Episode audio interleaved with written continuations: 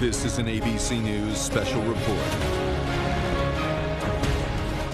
Hello, everyone. I'm Terry Moran with ABC News in London, and we bring you some breaking news. That's why we're interrupting your special program. President Trump has canceled the planned summit with North Korean leader Kim Jong un scheduled for June 12th in Singapore. President Trump, after a series of inflammatory statements and really a lack of clarity from North Korea on what they were willing to do, has decided to cancel the summit that he clearly so much looked forward to. He issued a, a statement, a letter that he wrote to Kim Jong un, worth listening to. Some extraordinary lines here. President Trump writing Kim, I was very much looking forward to being there with you.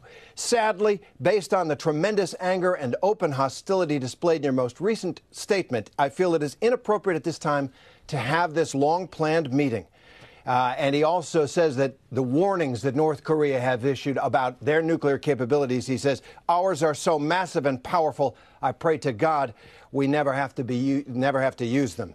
He also says, I felt a wonderful dialogue was building up between you and me, and he holds out the hope that they will meet someday. But once again, the news here President Trump canceling today the planned summit between him and North Korean leader Kim Jong un. We'll have more coverage throughout the day. We return you to your local programming on the West Coast. That's GMA.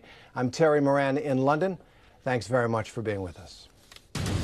This has been a special report from ABC News.